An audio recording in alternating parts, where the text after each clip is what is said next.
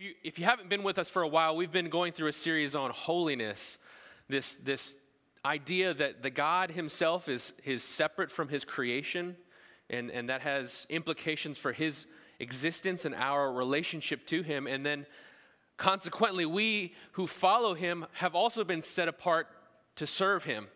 And so we had talked about how God expects certain things of us, how we are to live in a certain way as a result of our holiness. And now we're, we're shifting back into Philippians, which we were in in the fall. But as we, as we get back into Philippians, I just want to encourage you that, that just because we're not talking about holiness, it does not mean we don't need to seek holiness. Uh, this is something that I hope that we will continue to think about. I know that it's something that I'm challenged by on a daily basis. And so, as we consider the Word of God today, let's, let's allow God to speak to the issues of, of holiness in our own lives as well. Amen? Have you ever uh, driven to the wrong place on autopilot? Maybe, maybe your, your spouse, your wife, or your husband gives you, you know, hey, can you drop by the grocery store on the way home and get these few things? And you're like, absolutely, I, I will certainly do that because I'm a good husband and I'm awesome. And then you're driving and you're listening to the radio and the news and getting frustrated by that and traffic, and then you're just on autopilot, and then you drive up to your, your garage or, or, or your parking space and you realize, oh, I have completely forgotten to do what I was supposed to because your normal behavior was to just drive from work back home. And your muscle memory takes over, and you are not at the grocery store. If we're not careful, we'll sometimes end up where we did not mean to be. And in this passage, Paul is going to encourage us to be careful about the Christian life. We have a self righteous autopilot that will always take us to the wrong place if we're not careful. And so, when it comes to life, you and I, we must be intentional to trust God and not ourselves. Amen. I'll repeat that when it comes to our lives, we must be, you must be intentional to trust God and not yourself. So let's stand together and read Philippians chapter 3, verses 1 through 11. Philippians chapter 3, verses 1 through 11. Finally, my brothers, rejoice in the Lord. To write the same thing to you is no trouble to me and is safe for you. Look out for the dogs, look out for the evildoers Look out for those who mutilate the flesh, for we are the circumcision who worship by the Spirit of God and glory in Christ Jesus, and put no confidence in the flesh, though I myself have reason for confidence in the flesh also. If anyone else thinks he has a reason for confidence in the flesh, I have more. Circumcised on the eighth day, of the people of Israel, of the tribe of Benjamin, a Hebrew of Hebrews, as to the law, a Pharisee, as to zeal, a persecutor of the church, as to righteousness under the law, blameless. But whatever I get, I had, I counted loss for the sake of Christ. Indeed, I count everything as loss because of the surpassing worth of knowing Christ Jesus my Lord.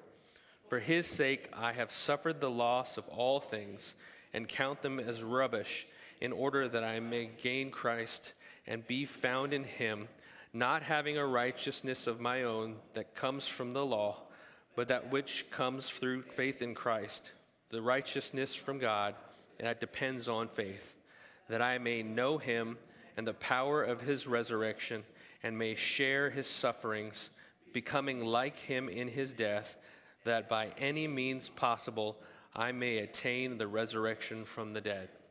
This is the word of the Lord to us. Let's pray. Heavenly Father, we come to you as those who habitually trust ourselves, uh, who struggle with our internal nature, the sin nature that, that is bent towards self righteousness, that is bent away from you and towards worship of other things. And God, I pray that as we consider your words through Paul, that we would seek to be intentional in trusting you trusting you above all things. In Jesus' name, amen. You may be seated. So it's been a little while since we've been in this book. So, just by way of refresher, Paul is an apostle. He's kind of the apostle out of season. He had persecuted the church and then got saved and now serves as the really the apostle to the Gentiles, of which the Philippians are some.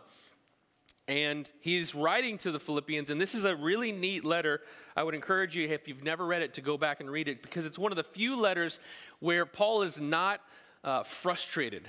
Or perhaps I should put it, he, he's not addressing a whole lot of brokenness in, in this church. There are some issues, and there are these two women that, that we'll meet a little bit later on who are uh, causing some division, and we have a sense that maybe some, there's some division, but overall, he's very pleased with this church. They had expressed love and care for him. He's in prison, and they had, had sent a, a, man to him to, to, um, to bring a gift, Epaphroditus. And this was one of the leaders in their church, and they sent, you know, they sent some of their best in order to minister to Paul in his need. And so he's, he's thankful for that. They had also ministered to him and, and partnered with him monetarily, financially, with their resources for the gospel. And these were people who were just committed to, to this man. And, and so he is thankful for them, and he expresses that a number of different times. But here he's, he's starting to talk about some of the dangers that, that we might experience. Um, we'll, we'll, be reminded, like the Philippians, that, that we have to be intentional to trust Christ. Um, why? Why do we have to be intentional? That's, that's a question you ought to ask yourself. What, why can't I just trust? You know, I trusted in Jesus maybe. Um, I, I, I, walked down the aisle when I was seven, or, or I gave my life to the Lord in college, and, and why do I need to work at this thing?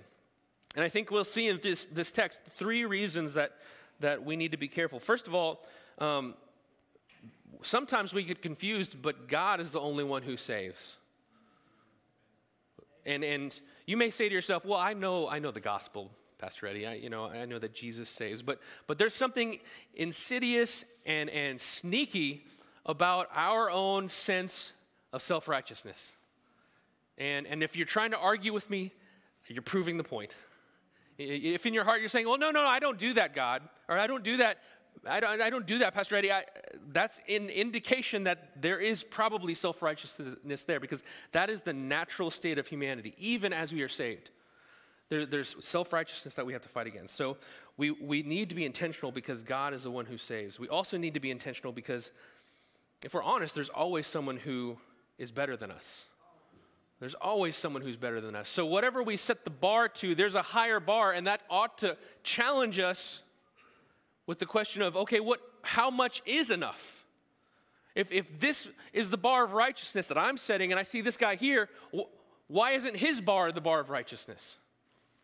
And then finally, we need to be intentional because nothing ultimately compares to what Christ has done for us. Nothing compares to what Christ has done with us. So, you and I, we must be intentional to trust God because, as, as we'll see in verses 1 through 3, God is the one who saves us. He says, Finally, my brothers, rejoice in the Lord. To write the same thing to you is no trouble to me and is safe for you. And when he talks about writing the same things, what we probably think he means is not just um, talking about verse 2, looking out for these, these evildoers, but just Paul's own testimony, as we're going to hear. His testimony from going from self righteousness to, to Christ righteousness. And he says, It's no problem for me to, to write this to you, and it's safe for you. It's, it's good for you to hear this. Verse 2 Look out for the dogs, look out for the evildoers, look out for those who mutilate the, the flesh. That, that phrase, look out, it can also be translated as consider, think about. And then he describes these individuals who mutilate the flesh. Now, I'm not going to go into specifics, just get a study Bible, but suffice it to say, there were those within the church and even out of the church who held a, a Jewish standard, standard of righteousness. And in the Old Testament, God gives Abraham a standard okay, this is how you'll know that, that these are the people of God. You are going to circumcise the male uh, children. And that was an indication that, that those people were part of the covenant of God. In other words, they had been set apart for God. And, and that, that language of circumcision almost began to be uh, a, a way of indicating obedience to the law that God gave through Moses. Now, when Jesus comes, he fulfills the law. He does all that, that he is supposed to do. He, he does not fail to do the things he, he should do, and he doesn't do the things that he shouldn't do. He lives a life of, of absolute righteousness and obedience to the law. And then he offers eternal life to us. And in, in this new covenantal existence under Christ, we don't have to follow the law. We don't necessarily have to do the things that they did to mark them as separate unto God. But there were those who said that you did. There were those that said, you know what, Jesus is important. You absolutely need to trust in him, but you also need to get circumcised. And Jesus is important and, and, and you need to trust in him, but there are other things that, that Moses gave us that you need to do. And so these people would, would come in and begin to say, it's not just Jesus plus nothing equals salvation, it's Jesus plus this aspect of your own righteousness equals salvation. And so Paul says, consider them. Consider the, those who, who would say that you have to be circumcised. Consider them and, and the outward markings that they're saying that we need to have in order to prove our own righteousness. And what does he say?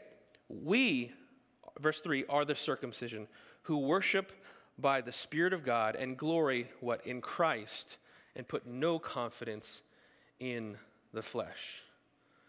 You know, people love to think that they're good enough for God.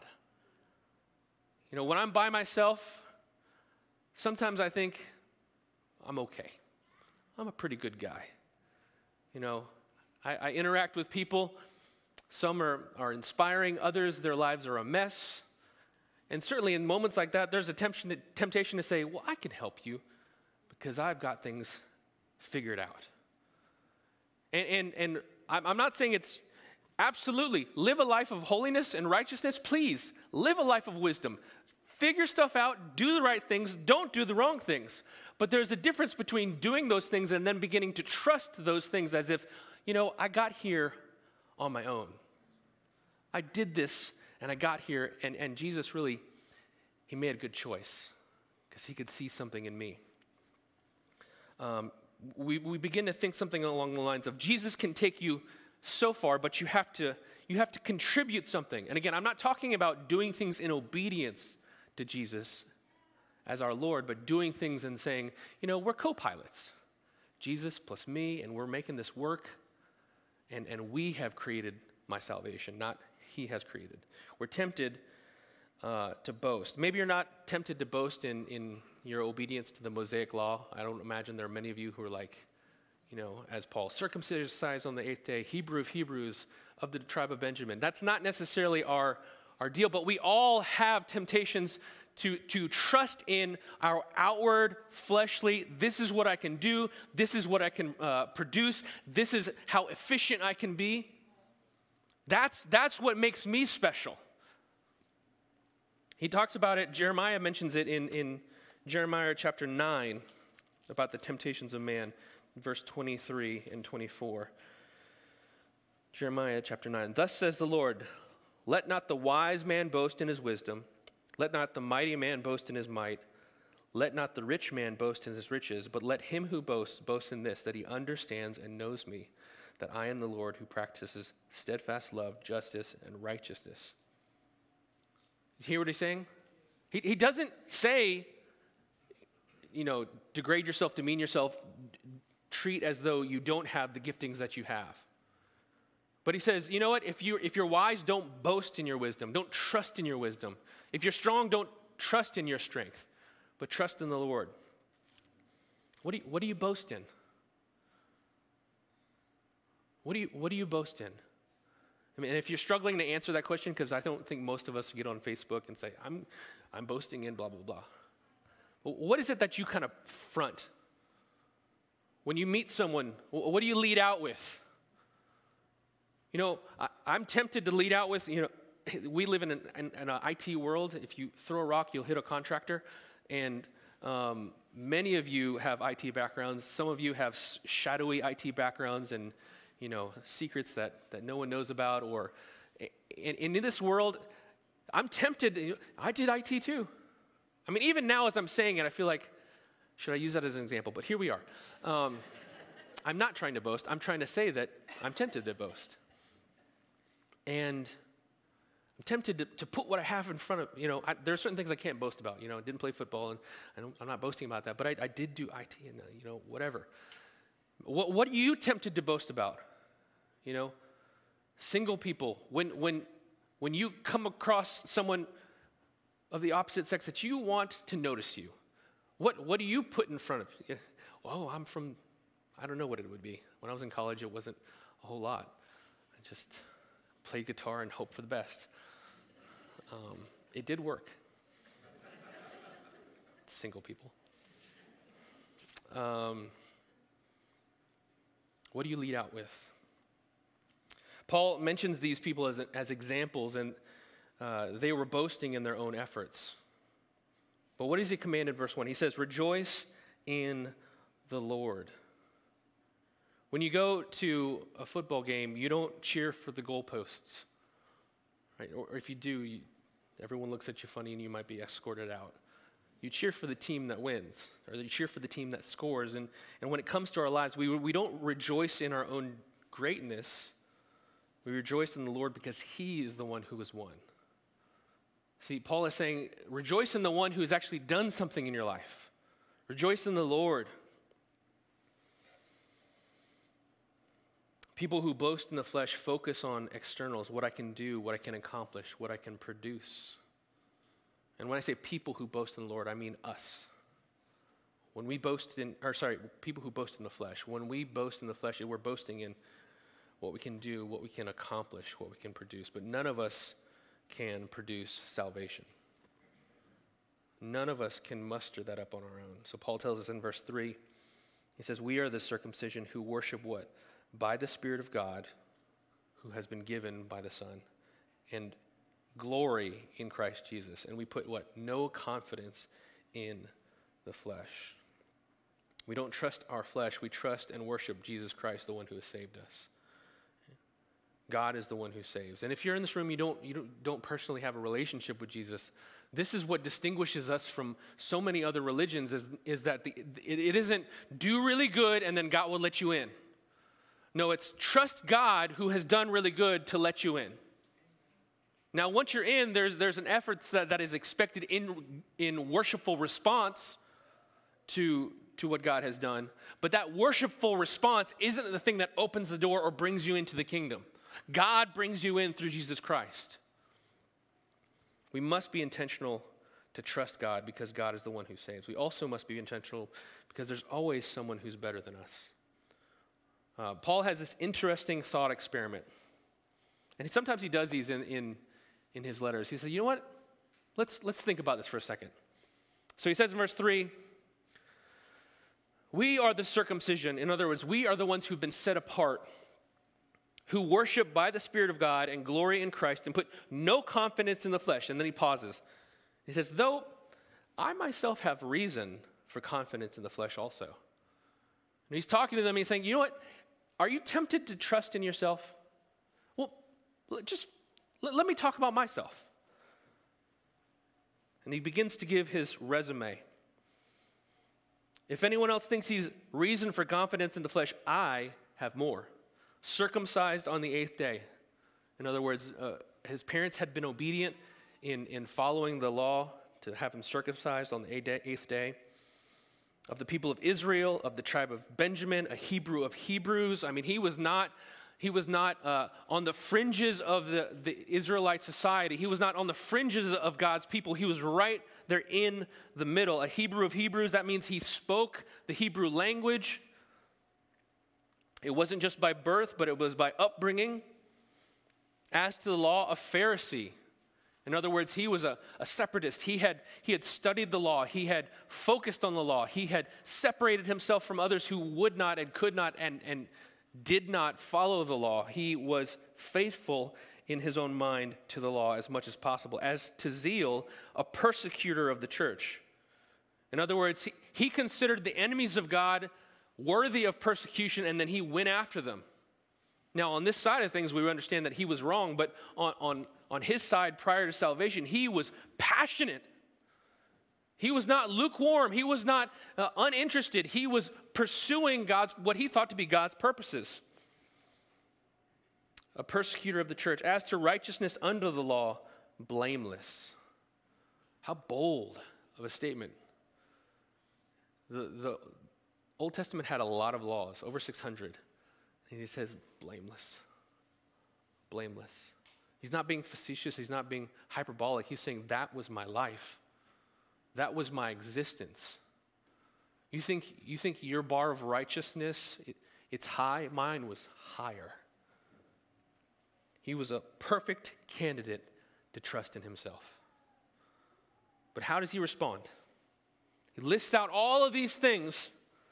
He gives us his resume here. Have a look at this objectives, self righteousness, qualifications, all of them. What does he say? But whatever I gain, sorry, whatever gain I had, I counted as loss for the sake of Christ. He takes his resume and he sets it on fire. He says, This means nothing compared to knowing Jesus Christ. Whatever credentials Paul had, he was happy to give them up for Christ. What, what about you and me? What does that have to do? That's nice. Great. Good to hear. Happy for you, Paul. But if Paul thinks it's necessary to give up his credentials, do you think that you and I can be confident in our credentials? If he takes his resume and says, you know what? This isn't going to be enough. I need Christ. Do you think what you have is enough? I said that in love. I can tell you right now, it's, what I have is not enough. Like, Paul is here and I'm somewhere under the stage.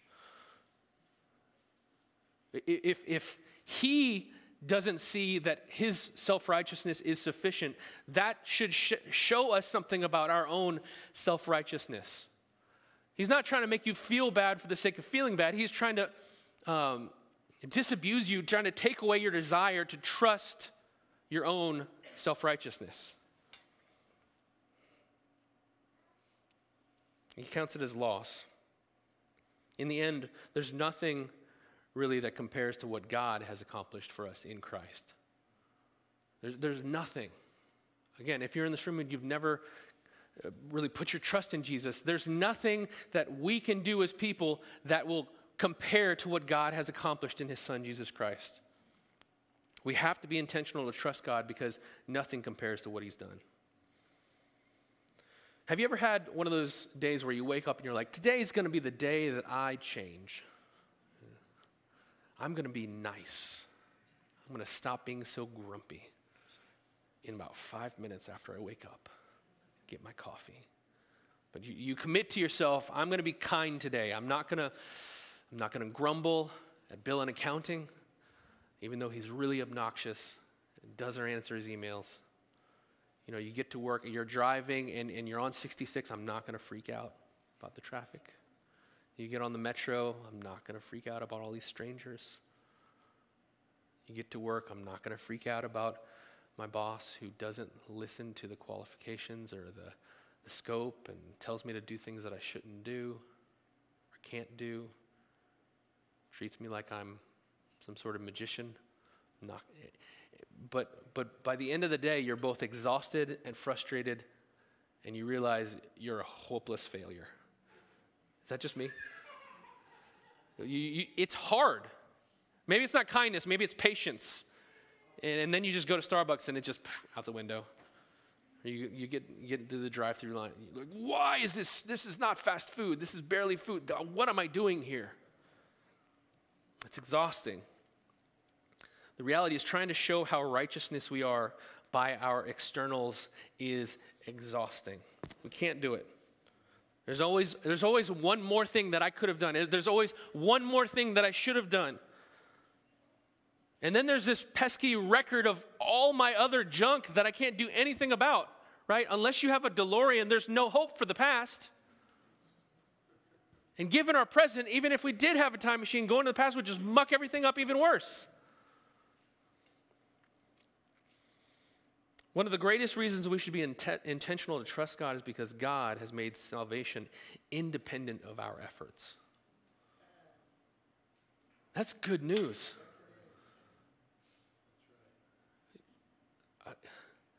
It, it's really funny because um, we have these, these, this cognitive dissonance. On the one hand, we're like, uh, I, I want to do awesome, I can change. And on the other hand, we, we wake up and you're like, I'm not going to change. And we don't.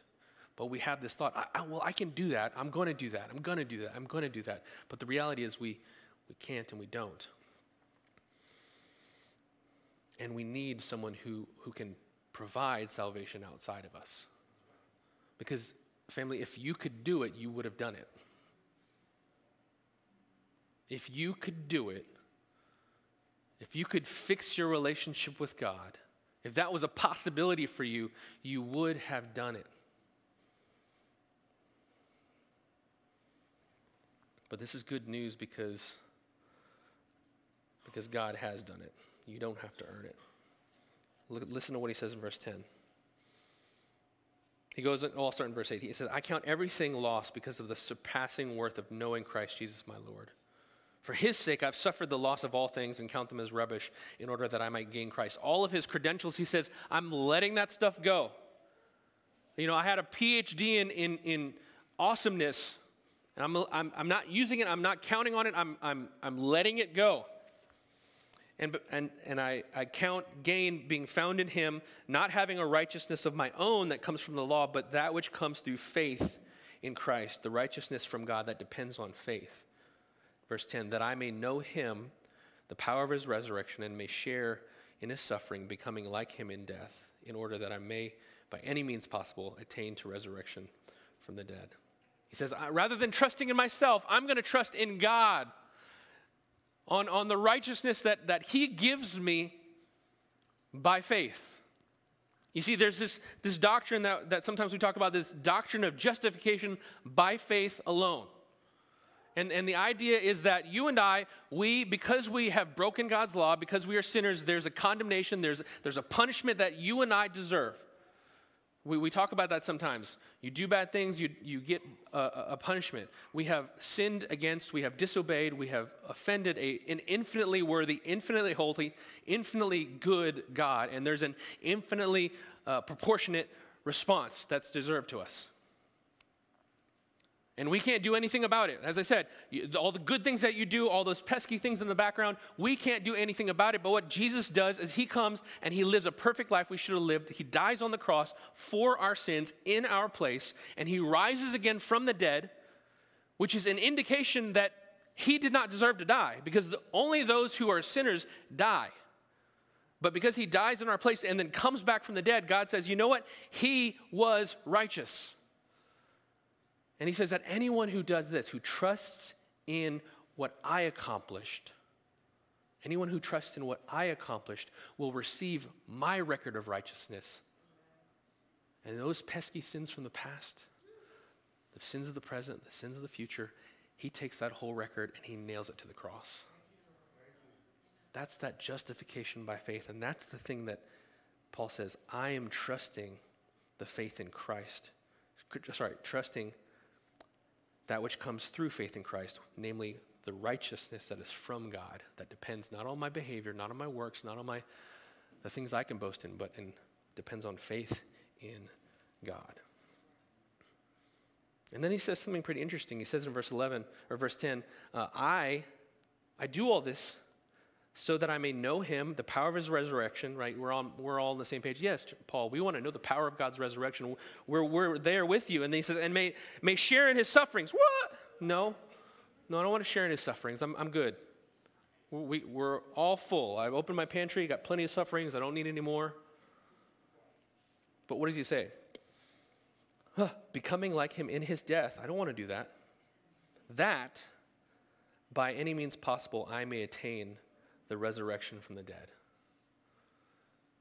Here, here's what's crazy about Christian life is that it's only when you die that you can experience new life. And, and those things that you say, God, th- look at this. Doesn't this make me worthwhile? Doesn't this make it worth it? He says, No, you got to die to that. Not that we don't appreciate God's gifts. Some of you are brilliant people and you do amazing things and you develop awesome stuff. Some of you are massively kind and, and nurturing, and you, and you bring people, children, adults, whoever, into a fold, and you love them as teachers or as, as nurses, and, and you've got all of these gifts, and those are good things. But when it comes to opening the door to God's heart, opening the door to heaven, we, we bring these things and we try to un- unlock them with these things, and God says, No, no, no, you have to let those things go. But I've got a key for you. But you can't have both. You can't hold both. You have to put down these things in order to pick up the key that I have for you.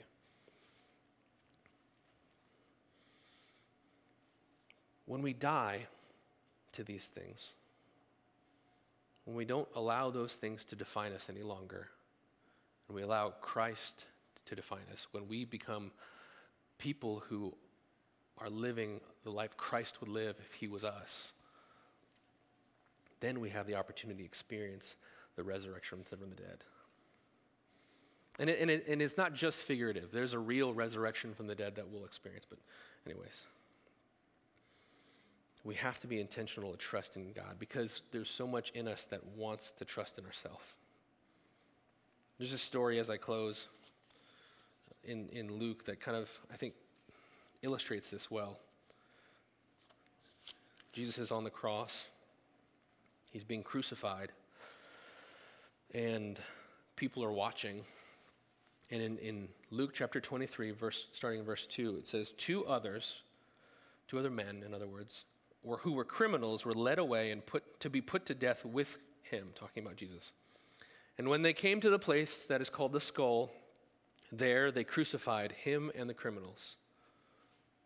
And I mean, just take a moment and think about that. I think we skip to where they're already on the cross, but there's a process by which they got on the cross.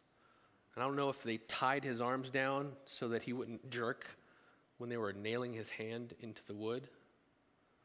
But there was, there was some significant, gruesome nastiness that happened in that moment. They're laying down, I assume, to be nailed. And he's listening to the screams of these guys. Maybe Jesus screams, we don't know and then they push him up into the i guess there's a hole in the ground and he sinks into the hole and there's this moment of jerk where his whole body weight jerks his hands and his feet. And everyone is well, the three of them are in, in a great amount of pain. And jesus said to said father forgive them for they know not what they do. Uh, and all the while people were casting lots, dividing his garment. They were, they were rolling dice to see who got to take Jesus' stuff. And the people stood by watching by the rulers. Uh, sorry, and the people stood by watching, but the rulers scoffed at him, saying, He saved others, let him save himself. If he's the Christ of God, and his chosen one.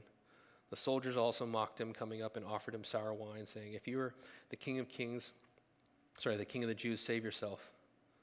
And in one of the other um, Gospels, it records that the criminals were, were mocking him, both of them. But then here, we see in verse 39 one of the criminals who was hanging, hanging railed at him, saying, Are you not the Christ? Save yourself and us. But the other, who, who we think had been also mocking Jesus, he had prior been mocking Jesus, it says this Do you not fear God, since you are under the same sentence of condemnation? And we indeed justly for we are receiving the due reward for our deeds. Hey, we're up here because we did bad things. But this man has done nothing wrong. And he said to Jesus, Jesus, remember me when you come into your kingdom. And he said to him, Truly I say to you, you will be with me in paradise. What did that guy have to boast about? I mean, he, he was a self confessed criminal who was getting what he deserved. He had nothing to boast about. And, and if, if we take the, the other gospel seriously, he had been making fun of the creator of all existence just a few minutes before. And how gracious is God? How gracious is Jesus? Not just to say, ah, you know what, I'll forgive you, fine. He says, Truly, I, I say to you, you will be with me in paradise. I mean, I have this image of, of God, Jesus coming into heaven and, and holding this guy's hand and saying, Come with me, let me show you around. But it wasn't because of anything that that guy had done. It was because he had trusted in the one who saves. It wasn't his resume, it wasn't anything he had accomplished. What was this thief trusting? Was he trusting his own goodness? No. His own, his own prowess, his own strengths, his own certifications? No, he was trusting in Jesus. We need to trust in Jesus. You need to trust in Jesus. Let's pray. Heavenly Father, I confess that it is so easy to fall into the temptation, to submit to the temptation of trusting myself. Not just being thankful and trying to seek to be obedient, but trusting that it is my obedience or my behavior that somehow curries favor with you. But God, your word is clear that, that justification is by faith alone. That we're made right not by our behavior, but our faith in what you have done. If you've never trusted in Jesus Christ and you want to trust him today, you want to stop trusting yourself, would you raise your hand? I want to pray with you. Great. See those hands. Once they're up, you can put them back down. I want you to pray with me. God, I, I know that I've trusted in myself, in my own sense of righteousness, that I was better than that person or the other person. But God, I see that even my best attempts are rubbish, are trash compared to, to you. But God, I thank you that you have provided a way in Jesus. And I trust him today. I trust his life, his death, and his resurrection today. God, help me to trust him and live in joyful obedience, knowing that you love me, not because of what I can offer you, but because you love me. In Jesus' name I pray.